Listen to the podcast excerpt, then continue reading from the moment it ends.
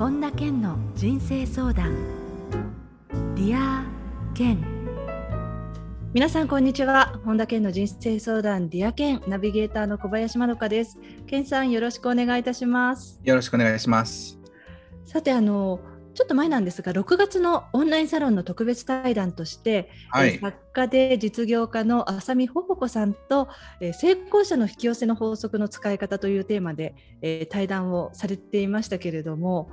あのご存知の方も多いと思うんですが改めて浅見ほほこさんについてどんな方かまず教えていただけますか？はい浅見ほほこさんってえっと、僕よりも1年ぐらい前にデビューした人なんですけど、健さんより前なんですね。そうなんですよ。えー、あのもう500万部か600万部か相当の数売れてるんですよね。はい。で、もともとそのイギリスに留学して、でそれでソファーの refurnishing って言ってこうソファーをねあの綺麗にするっていう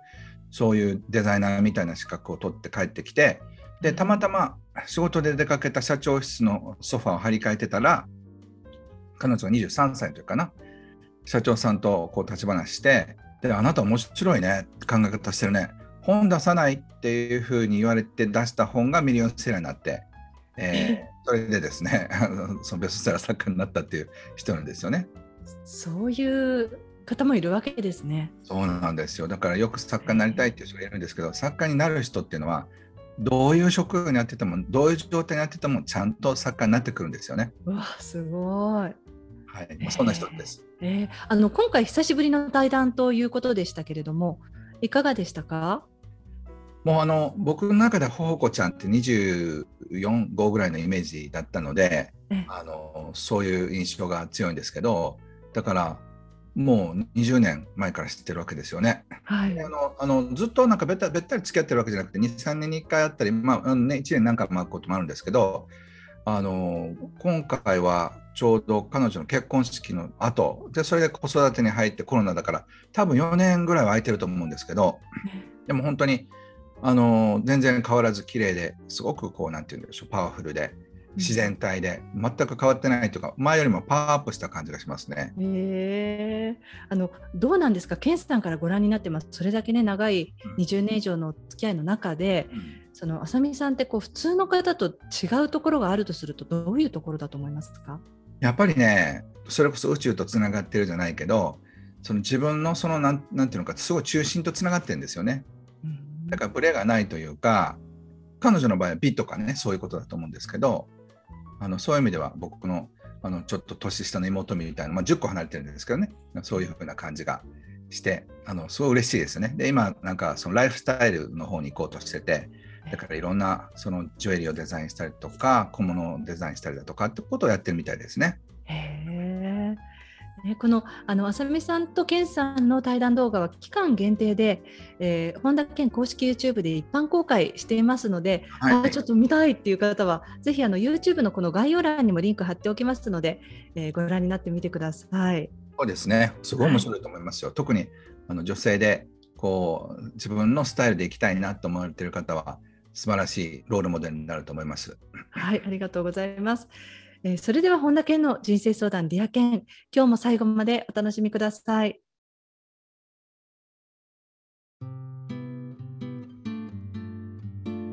本田健の人生相談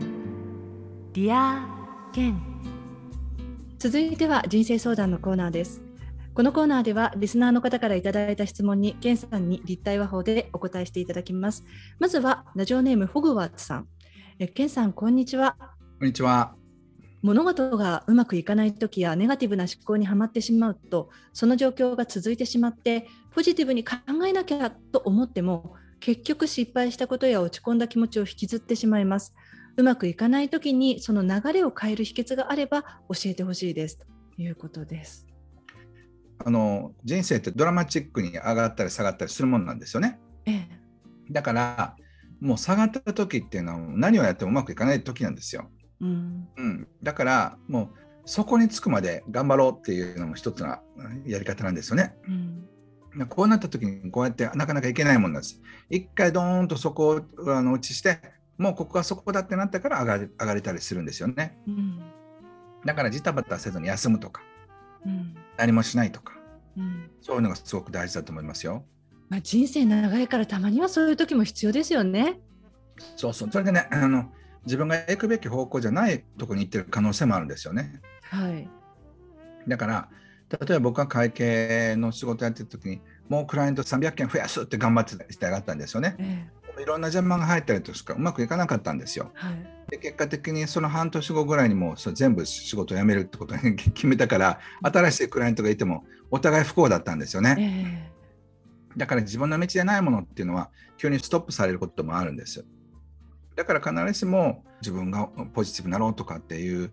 のがこう必要なわけじゃなくて、いろいろうまくいかないからこそ見えてくるものもあると思うんです。うん、だから無理やりポジティブにしようと思ってもできない時っていうのはひょっとしたらねそっちの方向じゃないかもしれないんですよね。うんうん、そういう一度こう立ち止まってこうちょっとこう見渡すっていうきっかけのタイミングなのかもしれないですね。そうすると。そうですね。なのでそういう時にはちょっと落ち着いて、ゆっくり考えられるといいんじゃないでしょうか。はい、ありがとうございます。はい、ありがとうございます。さあ続いてラジオネームみゆみゆさんです。けんさんこんにちは。はいこんにちは。ケンさんの新訳引き寄せの法則を楽しく読ませていただきました。はい、ありがとうございます。想像したものが現実になるのはなんとなく理解したつもりですが、うん、せっかちのせいか夢が現実化するまでのタイムラグがなかなか待てず不安になったり焦ったりしてしまいます。夢が実現するまでのタイムラグを過ごすヒントがあれば教えてもらいたいです。これもわかりますよね。はい。でもねこれタイムラグがあった方が安全なんですよあそうなん思ったことがバンバン実現してしまったらしまったそれじゃなかったのにとかね、うん、例えば自分の旦那さんとかボーイフレンドとかカーフレンドとかにもう死んでもらいたいと思う時ってあるじゃないですか。ね、あれ病気になってもらいたいって。そしたらそんなんで死んでたらね、命がいくつだっても足りないですよね。そうそう。例えばそういうこともそうだし、はいはい、冗談ですごくあの、えー、思考が現実化するっていうのの面白いエッセイ読んだことがあってね、はい、あのこのタイムラグがあるから人類は救われてるって でで面白いのがもしあの思考が現実化するなら全ての女性はブランドの洋服かブランドバッグになるだろうって書いてある。それことばっかり考えてるからね。あの男性はあの裸の女性になるだろうと。か だから自分が思ってることがすぐ実現されてもちょっと困ることもあるんですよね。だからちょっとなんかこうタイムラグある間に「あごめん」って。例えばレストランで言うとねそのなんか、えっと、あカレーにします。ってあごめんごめんパスタにしますってやったことありませんか？いやその時にもう厨房でもうなんかカレーって言ったらもうもう作ってますって言われた時にあもう失敗したみたいなことってあるじゃないですか。でもちょっと時間差があったり忙しかったりとかすると「あれ?」って言ったんだけど「あすみませんパスタにします」って言ってまだ間に合う時ってありますよ。ありますあります。それがこの間なんですよ。そう考えるとあありがたいですねそのそうそうタイムラグがね。本当にそれでいいのっていうのを、うん、なんていうのかなこう確認する時期でもあるんですよね。いや本当ですねだってその瞬時にね思い描いたものが瞬時だったらそれこそ世話しないしそうそうその本当男の人がみんな裸のみたいな だからねなんかあの通販で言うと一回ちらっと見たものがもう自動的に買われてたらどう思います？クリック目で見てたら。いやいやそしたら本当にそれが本当に起きたとしたらちょっと待て待て思考よ一度待てって思いますよね。そして見ただけでそれ注文されてたら困るでしょ、うん、ウィンドウショッピングの時に。困っちゃう。そうか。そうだからそういった意味でもうそうするとどうなるかというと見たものがどんどん送られてくるからもう9割ぐらいを返品しなくちゃいけなくなっちゃうんです本当ですよ。だからこの対象のタイムラグがある方がやっぱりこの世界うまくいくと思いますね。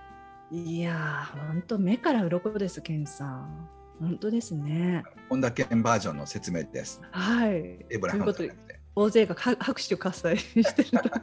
でもなんか女性の方は私どのブランドのバッグになろうかなと思ってるかもしれませんね。シャネルかなとかエルメスかなとかね。マジねですね。はい、どうもありがとうございました。はい、ありがとうございました。さあ続いてラジオネームまよいごさん、けんさんこんにちは。こんにちは。私には決めることが、えー、苦手で困っています。自分だけの時間なら問題ないのですが人とご飯を食べに行くとき何がいいと聞かれてもいつも何でもいいと言ってしまいます。ただ人と何か同じことに決めるとなるとさらに迷ってしまい本当に相手のいい風にしてくれればいいのにとさえ思ってしまいます。こんな性格なので人生の大事な局面でもなかなか決められず間違った決断をしてしまっているんじゃないかと思います。はっきりと自分の考えを持って決断できるようになるためにできることがあれば教えてください。だからこのラジオネームなんだなっていう感じですよね。面白い。あのね、うん、あのこういうこう迷う人にはもう僕が決めてあげますっていうふうに言うんですよ。えで一つにはその例えば2つか3つか選択肢があるとするじゃないですかはい、そうしたらもう必ず1つ目に決めてくださいっていうふうに言うんですよ。あはい、例えば、うん、パスタか、うん、えー、それかピザか、うん、なんかサラダセットみたいなのがあったとしたらもう最初に来るやつをもう自動的に選んでくださいっていうふうに言うんですよね。ええ、だどうでもいい時っていうのはあまあサラダ OK、まあ、じゃあサラダにするっていうふうにしてすぐ決められるはずなんですよ。でね決めた自分が結構嬉しかったりするんです。うん、でも本当に大事な決断になった時にその例えばじゃ1の男性2の男性3の男性誰にするのかって決める時に1にしてくださいって自動的に言ったらいや1だけはありえないですっていう時はそれはノーってことなんですよ。うん、で2か3かっていう時になった時にあのじゃあその次に繰り上げ当選で2の人を決めてください。いやこれも無理ですっていうふうになったら本当に自分が望んでることが分かるはずなんです。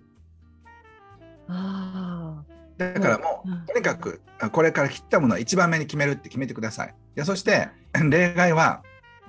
それは嫌だっていう時は変えてもいいです。はあ、うん、でもその2番目に決めてください。はい、ね、で2番目が嫌だっていうのも OK です。でもその順番で考えていくと自分が何を求めているのかはっきり実は分かるんですよね。あ本当ですね。なんかこうそれって自分が選んでないようできちんと自分の意思ってありますもんねだって。そうそう。っていうのはねそれを選びなさいって言われて、うん、何でもいい時もあるんですよ。うんまあ、パスタが来るならパスタでもいいかなって。はい、でも例えばこの人と付き合いなさいっていう時に1の人が来て「わもう罰」みたいなとかね、はい、2番目の人が来て「あ無理」とかそういうのあるあるはずなんです。ええまあ、だったらいいかっていうのはもうそのそれを選べばいいんです。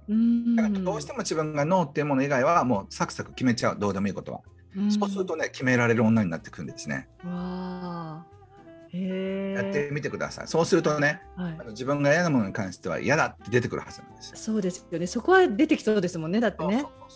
だから自分がね、こう選択肢があると思うからなんか迷ってしまうんですよ。うん、でもお見合い結婚みたいにもうお前こいつと結婚しろっていうふうに言われて。うん仕方ないかと思う時といやもうそれだけは無理ですみたいな時には本当に自分が安かのか知ってるってことなんですよね。そういうことになりますね。あの優柔不断な人におすすめのテクニックです。はい、ありがとうございます。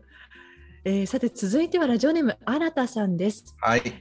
えー、今年で会社2年目になるのですが、いまだに母がお金を管理してきます。今は社員寮で一緒には住んでいないのですが、実家は近く、食費が多すぎるからご飯を食べに来い、このくらいは貯金をしなさいなど、自分が稼いだお金を自由に使うことができません。え周りにもこんな親は聞いたことがなく家を出ているのに明らかに変だと思います。支配しようとしている感じの親にうんざりします。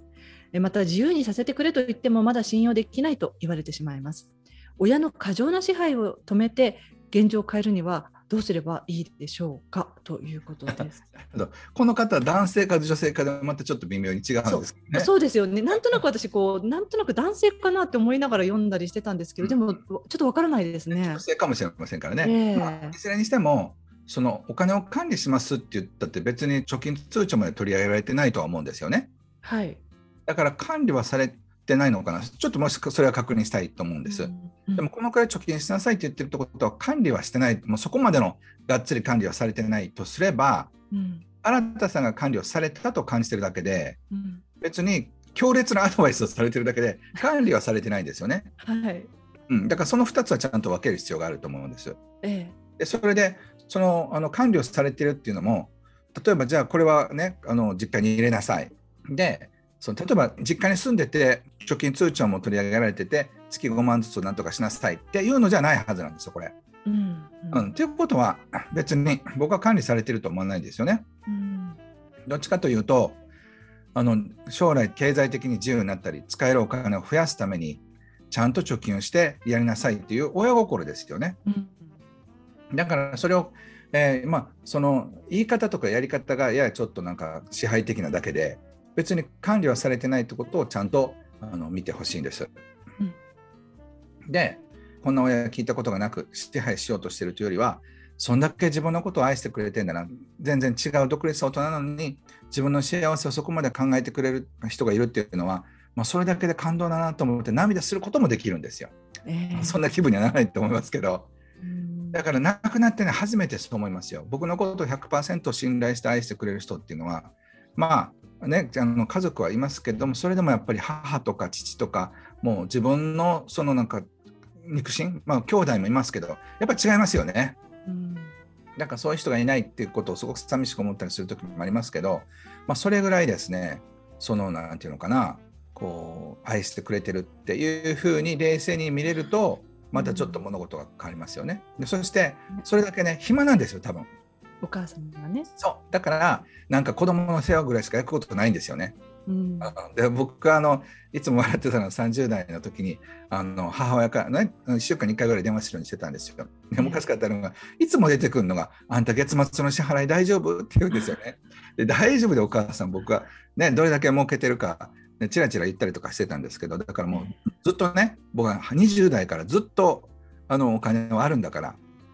貯金もあるしそんな支払いに困るようなことなんか全然ないよって言ってるのにまた次の月になったらあなたあんた支払い大丈夫って聞くんですよね。そういうふうななんかこう母親の特権なんですよ子供の心配するっていうのが。だから僕からしたら見ればまあそのねなんか母親に心配させる権利をあげるのもまあ親孝行の一つの形ですよね。ね、そういうふうに思えたらすごくいいですね。それはやっぱり毎回ね言われるともううるさいな分かってるよってなりそうですけど、ね、だから子供だからなんです僕から見たら。そうね。そうねたさんが子供だから親のそういうおせっかいとかそういうのを温かく見守る余裕がないんですよね。うんだから支配したい親されたくない親っていうのは僕は小学校5年生ぐらいから多分変化してないと思うんですよ。うん、どちらかというともうお母さんは変わらないから会社員2年目になって新さんが大人になれるなるかどうかっていう選択肢は新さんにあるけどお母さんには変わりませんよ。もう一生10年経っても社会人22年目になってもあんたちゃんと貯金してくると思います。そうですね。だから新さんが大人になるかどうかを今日決めてください。はい。どうもありがとうございました。はい、面白い質問でした。はい、えー、以上人生相談のコーナーでした。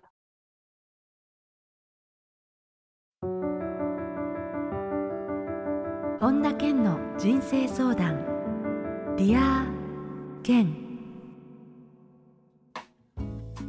続いてはハッピーライブラリーです。皆さんが人生を幸せにより豊かに過ごせるための特別な一冊をご紹介しています。それでは最初の一冊目ご紹介ください。はい、えー、書くだけで願いが叶うハッピーターンノート、えー、田宮陽子さんという方が書かれた本です。はい。ハッピーターンノートっていうのは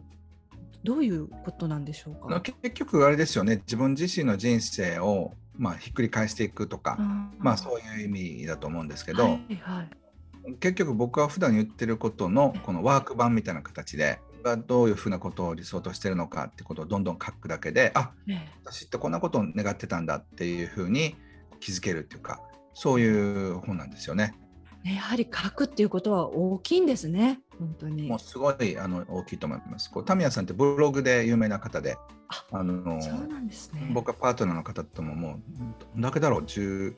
あの数年のお付き合いなんですけど、えー、たまたま数年前なんですけど、僕あのホテルの大阪のホテルの朝ごはんの会場にいたらお二人いらっしゃって、えー、すごい。すごいあのなんて言うんでしょうあの縁があるお二人なんですよね。えー、この本本当にいいと思いますよ。はい、えー、ぜひ皆さんチェックしてみてください。はい。続いての一冊を教えてください。えー、未来実現マーケティング人生と社会の変革を加速する35の技術神田正則さんが書いた本ですね。神田正則さんのこれは新しく出た本ですか？そうですそうですあの2022っていう本があったんですけどそれから10年経ってねこれから社会がどうやって変革していくのかっていうのでこの僕帯のこの言葉が一番大好きなんですよね、はい、あなたに足りないのはたった一つ変化を起こす力だ。ってかっこよくないですか？本当。うん。それに僕はしびれましたね、えー、中身ももちろんすごい面白いんですけどね、えー、日本を代表するマーケターの一人なので、えー、あの素晴らしい洞察がいっぱい書いてます。はい。ぜひこちらの一冊もチェックしてみてください。はい。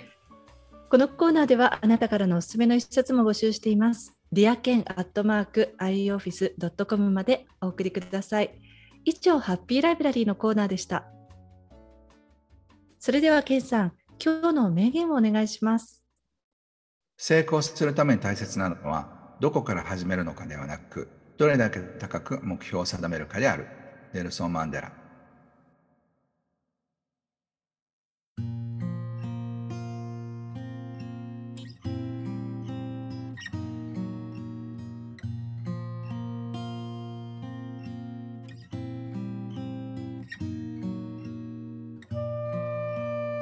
本田健の人生相談 Dear Kenいかがでしたでしょうか？あの健さんそれこそ引き寄せの法則のね本を出版されてからいろんな方とまた対談をされていてあの軸にそのメインとして引き寄せの法則っていうこうトピックはあるんですけれどもそのいろんな方とのそのコラボでそのゲストの方によって同じ引き寄せの話でもなんか全然違う角度になっていくなっていうふうに面白いなっていう印象があるんですけれども、あのね、テーマは同じなんですけれども健さんそのいろんなゲストとの対談の中でこの人だったらやっぱこうかなって例えばその過去で言うと,、えー、っと引き寄せで言うと奥平亜美さんともされましたし、並木義和さんとそれからリンド・ビンソンさんともされてそれはあの直感についてえー、改めてっていうことでしたけれども他にも望月俊孝さん松田美穂さんっていろんな方がその同じテーマで話していて、うん、健さんそういう時ってどういうことを念頭に置いてそのゲストの方とのインタビューっていうのを進めていくんですか？あのやっぱりゲストの方にとってもね役に立つような話し方をしてるので、こう僕と対談していくうちにああそうだったなとかあ自分はすっかり忘れてたけどこうだったっていうふうに思ってもらえるように話してますね。それはじゃあどういうふうにこう決められていくんですか？同じようなトピックですけれども、はいはいはい、それぞれの人にこう刺さるようにというかね。そういうのってどうやって見つけられるんですか？それはボールの投げ方でこういうボールを投げたらあのその人がこういう体勢でボールキャッチするだろうなっていうのは分かるので、だその角度さえ分かっておけばこっちの方に投げかけていけばその人がすっかり忘れてたことにはっとこうボールを受け取りながらはっと気づくってことがあるんですよね。えー、うん、だからそれはそれぞれの人たちにとってここに光を当てたらいいだろうなっていうふうに思いながら話をしてるんですけど。えー、そうするとやはりそのある程度の関係性がないとそういうのってなかなか難しいですよね。そうですね。その人のことがよく分かってないとねできませんよね。そうですよね。ね、特に最近この、まあ、エイブラハムの本もきっかけではあるんですけれど本当に引き寄せっていうのがまた熱い最近のテーマでしたもんね。ケンさんがいろいろな方と対談する中で。そうですね。で引き寄せって、まあ、言葉がやっぱりちょっとあの本のタイトルからこうなっちゃいましたけどやっぱり自分がねどういうものと引き合わさっていくのかってことだと思うんですよね。うん、えー、うん、だからそういう意味ではこう自分のね本気でその人生を変えていくときになんかその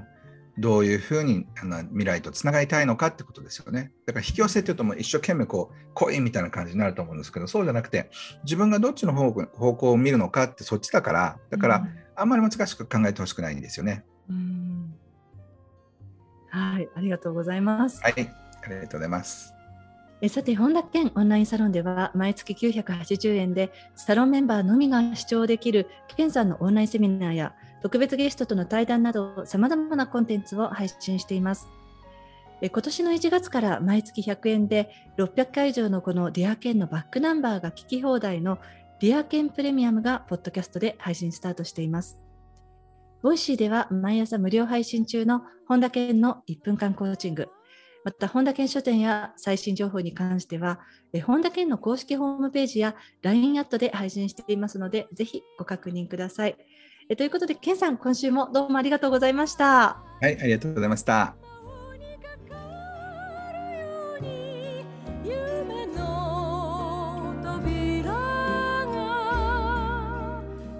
最後に本田健セミナーに関するお知らせです7月23日土曜日願望を実現する引き寄せの仕組みが開催されます詳しくは本田健公式ホームページよりご確認ください。